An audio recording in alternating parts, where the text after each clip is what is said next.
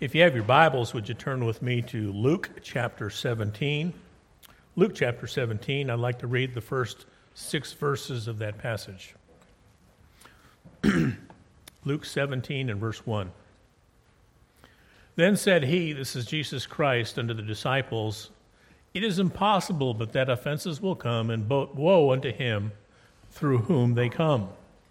It were better for him that a millstone were hanged about his neck and he cast into the sea then one of these than he should offend one of these little ones.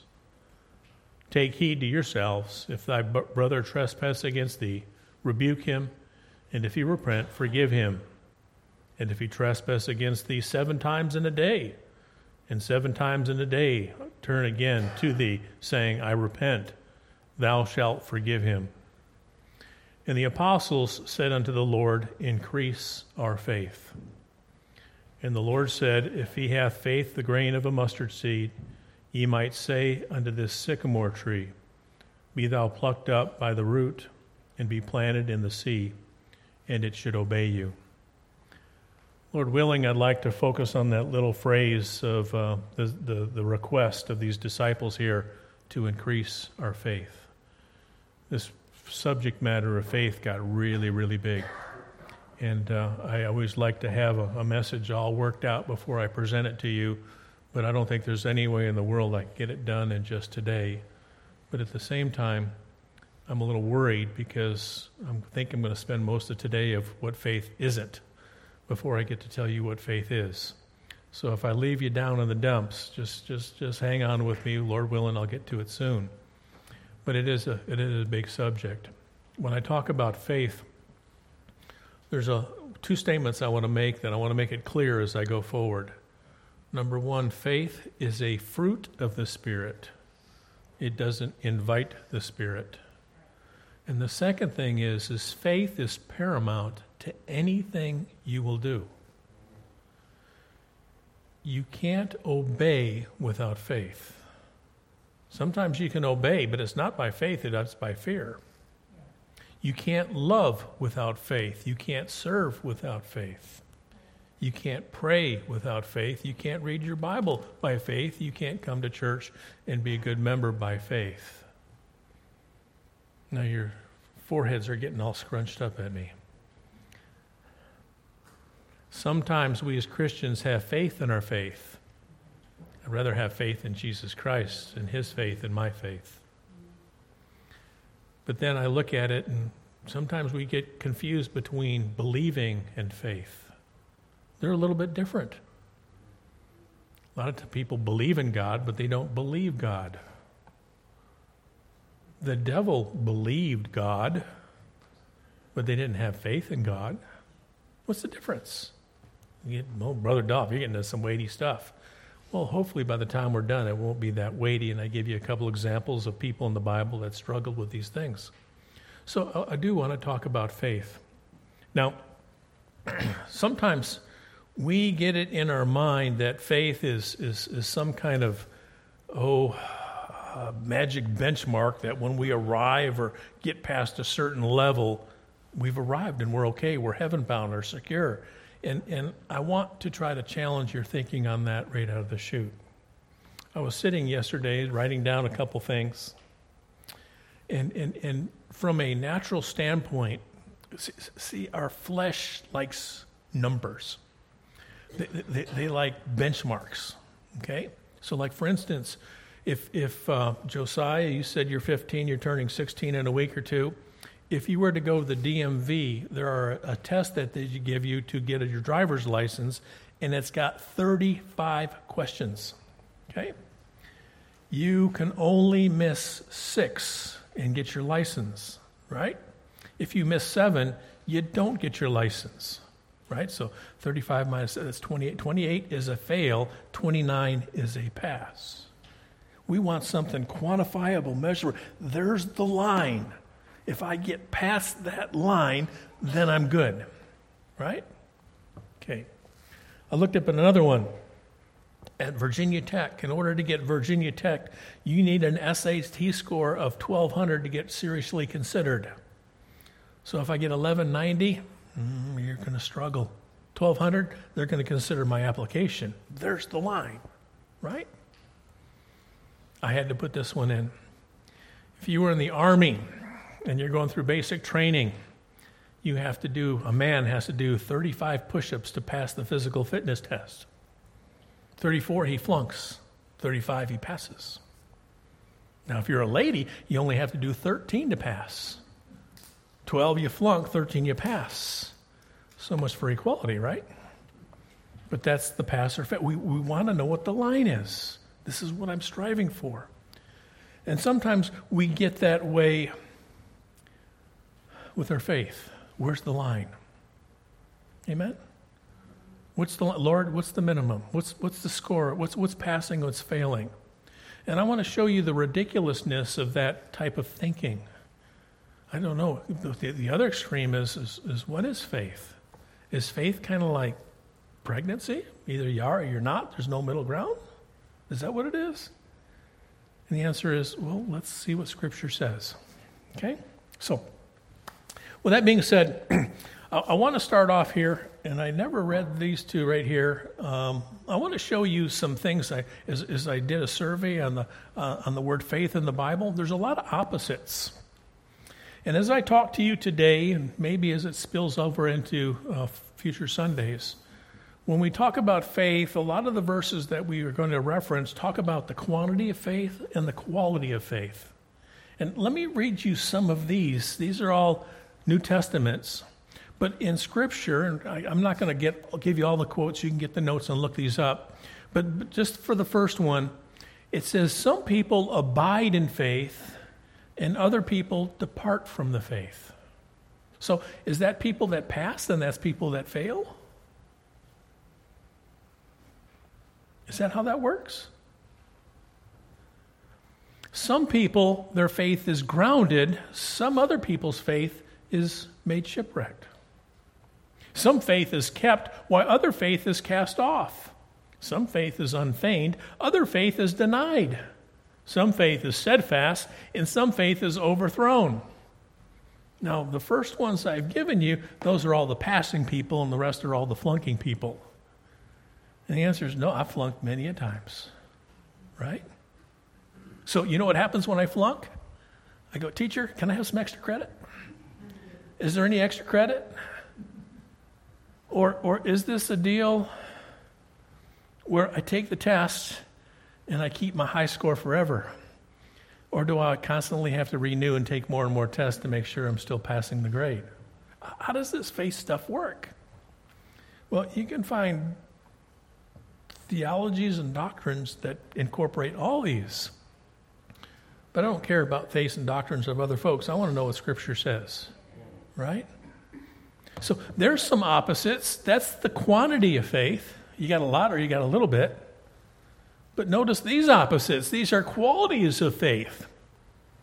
Some faith is great, other faith is very little. Some faith is strong, some faith is weak. Some faith is counted for righteousness, other faith is void. Some faith justifies, other faith is vain.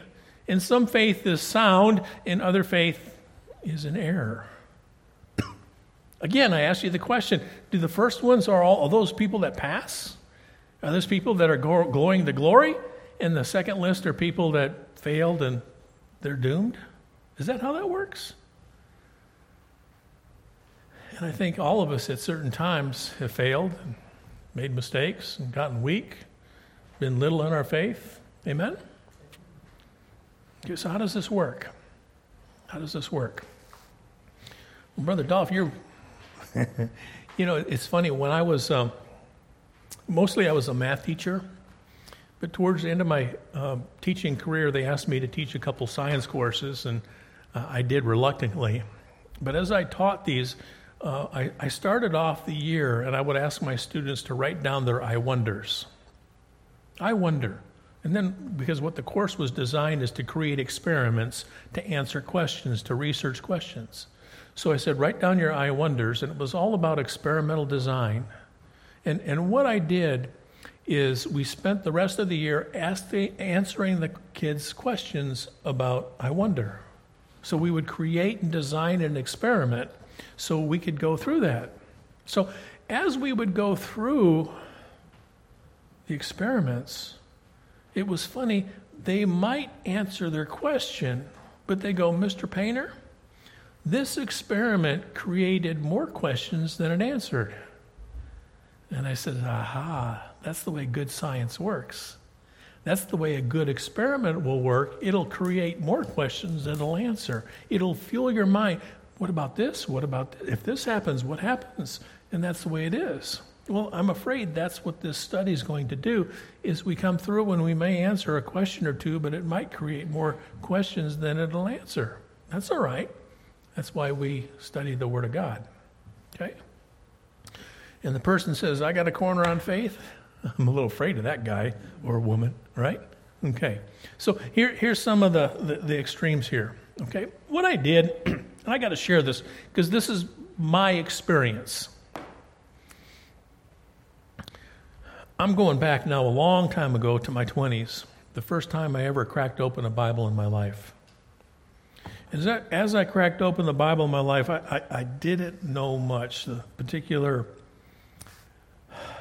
order that I was raised in, I was taught some things about God and going to heaven. And, and as I started reading my Bible and, and realized there was a little bit more to it than some of the rigid rules that I maybe I grew up in, I did my search. Okay, and I've got two confessions of faith here, and both of these are talking about the same thing, okay? I got the first London Confession of Faith, and I got the second London Confession of Faith. Okay? And I got these phrases here because I call this the beer truck doctrine. I didn't even get one smile out of that. The beer truck doctor, okay? I'm sorry, I got to ask for laughs. That's a pretty bad comedian. Uh, I'm not a comedian, I'm a preacher, all right? This is the way I grew up, okay? A little bitty boy, eight, nine years old, peach fuzz little head, going to the little confessional. I'd say, Bless me, Father, for I have sinned. And then I'd list off all the sins that I committed. And then he would tell me to say some prayers, and I'd say some Our Fathers, and I'd say some Hail Marys. And I would go through there, and I got back there, and I would say those things. And the way that worked is, is if you got run over by a beer truck right after you did those penance, you were heaven bound. But if a couple days went by and you committed some more sins, you went to the other place, purgatory, until you got it all worked out. Okay? Now, I'm not doing this to make fun of anybody. All I'm sharing with you is I came to the conclusion that timing was everything. Depend. If the beer truck hit me right after confession, I was golden. If it hit me a couple days later, I was in trouble. Okay? So when I read these two confessions of faith, I recognized the beer truck doctrine. Okay, so some of you you have inclinations one way, some of you may have friends that have inclinations one way, but the doctrine of perseverance is one that to me sounded like the beer truck doctrine. Timing was everything. And I don't think God works that way. I don't think He left our salvation to that route. Okay? But in the first London Confession, basically, after you read it, let me read this. This is from chap. This is um, was was uh, 1646. This is 20, chapter 23. It's the 23rd article. Let me just read it. Though many storms and flood arise and beat against them, this is talking about the children of God. Yet they shall never be able to. Be, eh, I'm sorry. They should be able to take them off from the foundation of the rock whatever the trials are, they're never going to push you off of Jesus Christ. Which by faith are fastened upon, notwithstanding through unbelief and the temptations of Satan and the sensible sight of his light and love, he clouded and overwhelmed them for a time. Yet God is still the same, and they shall be sure to be kept by the power of God unto salvation where they shall enjoy the purchased position and the engraven upon the palms of his hands, and their names having been written in the book of life from all eternity. In other words, you're going to go through trials of your life, and no matter what those trials are, and no matter what those storms are, no matter what the world throws at you, when your eternal salvation is secure, you're good. Okay? Then we come to the second London Confession, and they made an adjustment to this statement. Okay? And this one, this same thing shows up in article or chapter 17. This is part three.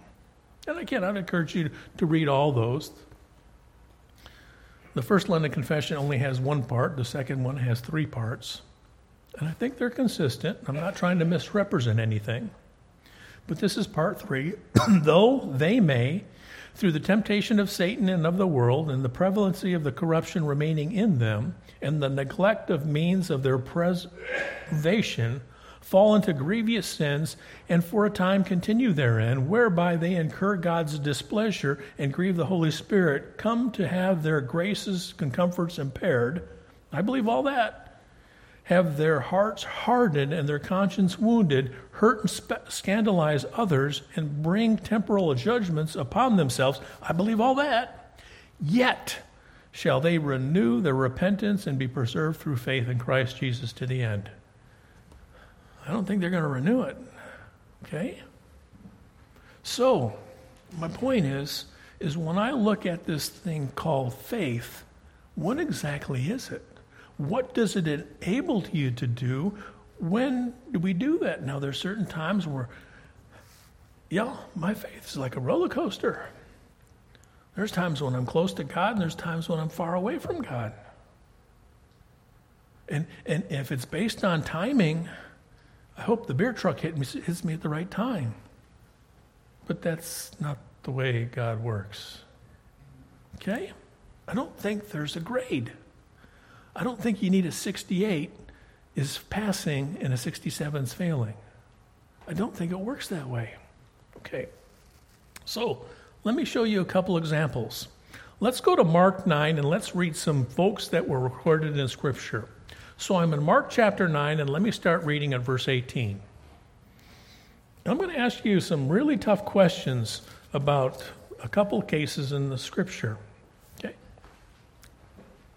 Mark 9, verse 18. this is talking about a man that was uh, uh, went to the disciples, and he said to the 12 disciples, I've got this son. He's a grown man, but he's possessed with the devil. And the father goes to the disciples and he says, Can you cast them out? And the disciples couldn't do it. So this is the story right here. So Mark 9 and verse 18. And wheresoever he taketh him, and he teareth him, and he foameth him, and gnasheth with his teeth, and pineth away, and I spake to thy disciples that they should cast him out, and they could not. So this is the Father talking to Jesus Christ and said, Listen, I tried the 12 disciples, and I says, you know. So my question to you is, is do you think this Father has faith? Maybe, maybe not, right? he was humble enough to go to the disciples, Can you help my son? Okay? Not, I don't know if I can give you an answer, but do you think he has faith here? Okay. He's going to Jesus now, and he says, The disciples failed. Well, the disciples couldn't do it. I'm going to go to Jesus and I'm going to pray to Jesus. Jesus, will you help my son? Do you think he has faith now? Is it passing faith or failing faith? Hmm, tough question, right? Okay. Uh, just, just as Jesus Christ answering the Father, and he saith unto him, Faithless generations, how long shall I be with you? How long shall I suffer you? Bring him unto me. Sounds like Jesus is flunking him, isn't he? And his disciples. And they brought him unto him, and when he saw him, straightway the Spirit tear him, and he fell on the ground, and he wallowed foaming. And he asked his father, How long is it ago since this came unto him? And he said, Of a child. And oftentimes it cast him into the fire and into waters to destroy him. But if thou canst do anything, have compassion on us, help us. And I love that word, us. He didn't say, help my son. He said, help us. Because to deliver my son is to deliver me. A true father will have that kind of love for a son when he says, help us. My son's going through the torment, but me watching him go through the torment is torment for me. Right? Help us. Verse 23 Jesus said unto them, If thou can believe, all things are possible to him that believeth. But notice what it says in 24. This is the father's response. And straightway the father of the child cried out and said with tears, Lord, I believe, help thou my unbelief. Oh, here's a waffly guy, right? Do you think he has passing faith or failing faith? He went to Jesus, he looked for help. But you know what? He admitted that there's some unbelief in his life. I think if all of us were honest, we would agree that there's some unbelief in our life. Right? So, what's passing and what's failing? I, I just want to show you to have that grade and to sit around and judge other people about who's children of God and who's not children is just foolishness. I'll leave that into God's hands. Right? Some folks can talk a good game, and you'll think, wow, that's great. You understand? But, but there's a difference between a child who obeys dad because he wants the car keys for the weekend and one that obeys him simply because he's thankful for the food and the house over his head that he's done and he sacrificed for him and he says, I want to please my father. One is kind of like belief and the other one's faith. Okay? and you know what? I'm not too good about judging that in other people. Matter of fact, I'm terrible about it. And sometimes I'm pretty shaky on judging it in my own self. Okay? Let's read the rest of the passage. And when Jesus saw the people came running and rebuked the foul spirit and said, saying unto him, Thou dumb and deaf spirit, I charge thee, come out of him and enter him no more. and the spirit cried and rent him sore and came out of him, and he was as one dead, insomuch that many said, He is dead. But Jesus took him by the hand and lifted him up, and he arose. And when he was come into the house, that his disciples asked him privately, Why could not we cast him out? And he says, Because your faith was only a 67 and you need a 68 to pass. Thank you, Brother Greg. That's not how it works, right?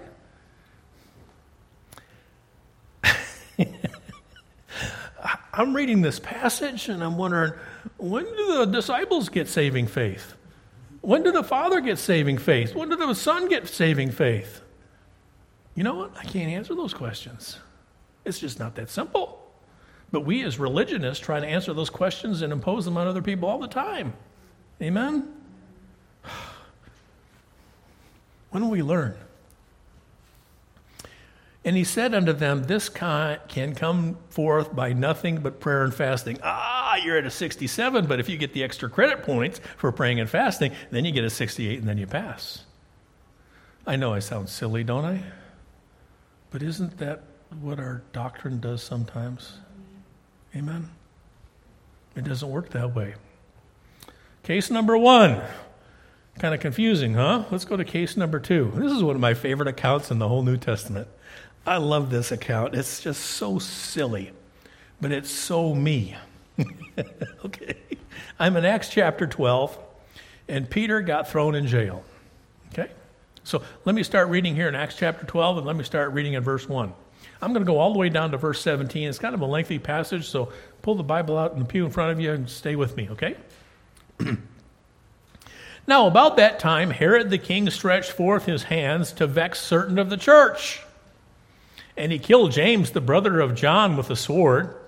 And because he saw it pleased the Jews, he proceeded further to take Peter also. Then were the days of the unleavened bread, which means it was the Passover time. And when he had apprehended him, that's Peter, putting him into prison and delivered him to the four quartori, I'm sorry, uh, quarter, I'm having tough with that word, four quarterians of the soldiers, to keep him, intending after Easter to bring him forth to the people. Peter therefore was in prison, but prayer was made without ceasing of the church unto God for him. Okay, let's stop right here at verse 5. Interesting. So, so let's pretend we're a church 2,000 years ago, and there's this evangelist out there named Simon Peter and we are the church, and he's come and preached to us many times, and we're getting together, and we're meeting, and all of a sudden we hear Peter gets thrown in jail. And we get on the phone and we get our emails and we send out all the texts and it says, call to arms. And we call everybody, when I say arms, I mean our knees and praying, okay? I'm not, I'm not saying loaded up with your, your guns and things. So, so we all come together in the church and we're praying.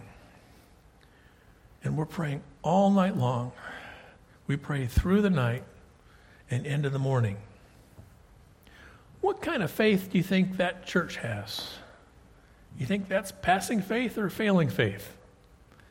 You know the rest of the story, don't you? Well, I'm going to read it to you anyway. We think that's pretty good faith, right? Yeah, come together, think God can do that. Okay, verse 6. And where Herod would have brought him forth, the same night Peter was sleeping between two soldiers, bound with two chains, and the keepers, behold, the door kept the prison. And behold, the angel of the Lord came upon him and a light shined in the prison, and he smote Peter on the side and raised him up, saying, Arise up quickly. And his chains fell off from his hands. And the angel said unto him, Gird thyself and bind on thy sandals. And so he did. And he said unto him, Cast thy garment about thee and follow me. And he went out and followed him, and wist not that it was true which was done by the angel, but thought he saw a vision. Peter didn't believe it. Right? What kind of faith would you give him? Would you give him a 67 or a 68? Would you give him an 86 or a 90? I don't know. Amber just said thumbs down, right? He didn't believe it. He's in jail. The chains go off. The angel says, Put on your shoes, put on your coat. We're going. They start walking out the door. And he's going, This is a dream. This is not real. Right? Is that saving faith? I don't know. Have you ever been into a occasion like that where God's in the middle of a deliverance and you can pinch me? I got to make sure it's real. I don't believe it. Verse 10, still in Acts 12, verse 10. And when they passed the first and the second ward, and they came unto the iron gate that leadeth unto the city, which opened to them of his own accord, he's calling the gate of his. And they went out and passed through one street, and forthwith the angel departed from him. And when Peter was come to him, this is when he figured it out. He says, Hey, this is real. This isn't a dream. I'm really free. Now I know of a surety that the Lord hath sent his angel and hath delivered me out of the hand of Herod and from all the expectation of the people of the Jews. And when he had considered the thing, he came to the house of Mary, the mother of John, whose surname was Mark, where many were gathered together praying. And as Peter knocked at the door of the gate, a damsel came to the hearken. Her name was Rhoda. Okay, so here you go. I'll read this last couple verses in a second, but, but, but you got to get the context. The church heard that Peter was thrown in jail. They said, We got to pray for deliverance. Peter gets delivered. So he goes to the house where they're praying. Church was, and, and, and he goes to the door. And here there's a group of people that have been praying all night long. Yes. Verse 14. And poor Rhoda goes to the door and said, Okay, we got another prayer warrior for us. but she heard Peter's voice. What kind of faith does poor Rhoda have? She didn't even have the sense to open the door to let him in, right? So she goes, Hey, Peter's outside. And they said, Well, let him in. No, that's not what they said. Let's look what they said. And they said unto her, Thou art mad. Rhoda, you're crazy. Sister Rhoda, I am sorry. I am not making fun of you. It's just one of those things. I don't ever have to worry about that. There's no dolphs in the Bible, so that, that stuff doesn't happen to me. Thou, you're crazy, Rhoda. But she constantly affirmed that was even so. Well, why didn't you just go to the door, open him up, and let him see him? Oh, he's out there, he's out there, he's out there. Then they said, It is his angel. But Peter continued knocking, and when they had opened the door, Finally, someone got the bright idea. Okay, let's see. And saw him, they were astonished. But he, beckoning unto them with the hand to hold their peace, declared unto them how the Lord had brought him out of prison. And he said, Go show these things unto James and to the brethren. And he departed and went to another place. So Peter said, Go tell the people that I'm free. And then he went out. So I'm, I'm asking you, when did these disciples that prayed all night have passing faith? When they got together and they prayed all night? When they got together, when they prayed all night? Or were they flunking? Or did they pass finally when Peter said, Go tell people, and they actually went out and told people, Hey, Peter's free? Is that when they finally passed? Is that when they finally got their 68? Is that how this faith stuff works? And the answer is no, it doesn't. So, let's go one more count. I want to look at John the Baptist. He'll be the third and final man we look at. The first one we looked at was the father of the boy with the unclean spirit. The second one we looked at was the church that gathered to pray for Peter's release from jail. And the third one we're going to look at John the Baptist. If you have your Bibles and would turn with me to Luke chapter 7, let me start reading at verse 18. and here's John the Baptist. Now, you remember John the Baptist? He's the one who was inside his mother's womb, Elizabeth, and he was filled with the Holy Spirit. Do you think he had saving faith then? He was the one that um, saw Jesus coming and he said, Behold, the Lamb of God. Do you think he had saving faith then? He was the one that went out in the wilderness in his crazy clothes, in his crazy diet. People made fun of him. It's like in the show, what do they call him in Chosen? They call him Creepy John right? Creepy John? Yeah. That's what the disciples call him, Creepy John and Chosen, right? Creepy John. That's what Creepy John. Did he have saving faith then? Did he have saving faith when he baptized Jesus? No, did he have saving faith when he says, you know what, my ministry is just about over. It's time for me to decrease and it's time for Jesus to increase. You know how many preachers are willing to do that? Do you think he had saving faith then? So then he gets arrested and he's in jail and he gets a report of Jesus preaching. Let's pick it up here in Luke 7 and verse 18. And the disciples of John showed him all these things. John the Baptist's disciples were witnessing Jesus' miracles and his preaching. They came back to John when he was in prison, and he said, I can't believe it. And John, calling unto him his two disciples, sent, unto the, sent them to Jesus, saying, Art thou he that should come? Or look we for another? I don't think he was using reverse psychology. I think, even though Jesus is his kinfolk, right? I wouldn't say first cousin, but second cousin, third, I don't know. There's some kind of relationship there. And he saw the miracle. He saw the Lamb of God. He baptized him. He saw the dove come down. He heard the, verse, the voice from heaven, the perfect lifestyle. But then he had an idea of what this new kingdom would look like, and what Jesus was doing was not lining up with his preconceived notions and he gets word about Jesus' ministry, and he's thinking, that's not what I expect, that's not the way I'd have done it. Amen? A couple weeks ago, we did a message called Follow Me.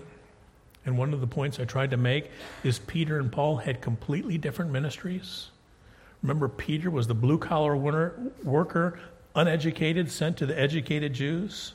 Jesus, or Peter was that guy Paul was the one that was learned and he was sent to the uneducated Gentiles? And I told you, I says, I wouldn't have done it that way. But God did. And Jesus has a ministry, and I would say, I wouldn't have done it that way. I'd had a kingdom and armies and borders and a currency and an economy. And I'd have kicked all them Romans out of town as quick as possible. I wouldn't have done it that way. And here he is in jail, and he said, Are you really the guy? Did John just go from an 87 to an 86 or a 68 to a 67? Did he just flunk out? And when the men were come unto him, they said, John the Baptist hath sent us unto thee, saying, Art thou he that should come? Or look we for another? In that same hour he cured many of their infirmities and plagues and of evil spirits, and unto many that were blind he gave sight. Then Jesus answering said to them, Go your way and tell John these things that ye have seen and heard, how that the blind see, the lame walk, the lepers are cleansed, the deaf hear, the dead are raised, the poor the gospel is preached, and he blessed he is he whosoever shall not be offended in me. So they went back and reported that lesson to John. And I don't know if John said, Okay, I've got peace. I, I don't know. We don't have the report. I assume it probably did. But do you think at that particular moment when he sent his disciples out, do you think he was also teeter tottering of going to hell? I sure hope not. Because I teeter totter many times. Amen? And I don't want this to turn into a timing issue where it's all based on am I going to die at the right time?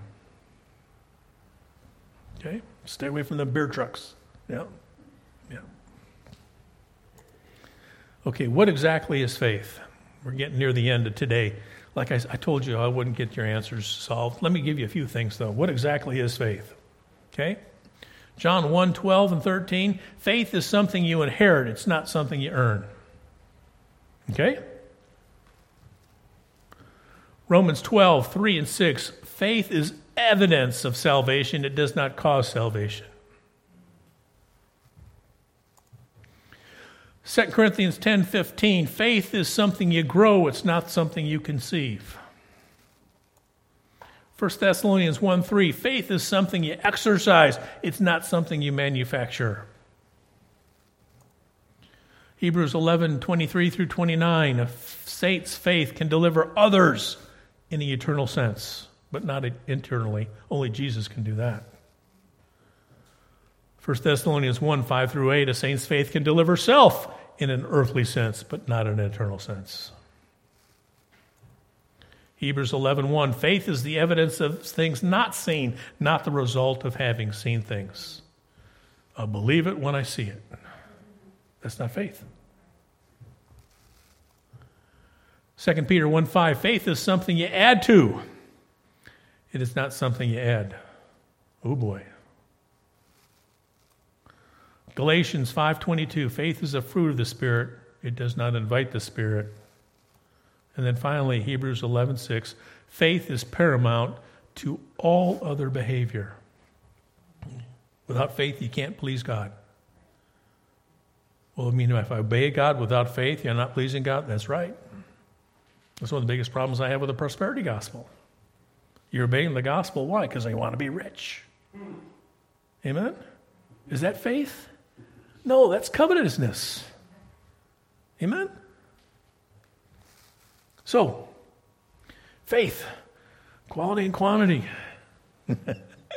I'm afraid, like a good science experiment, uh, today I probably raised more questions than I answered.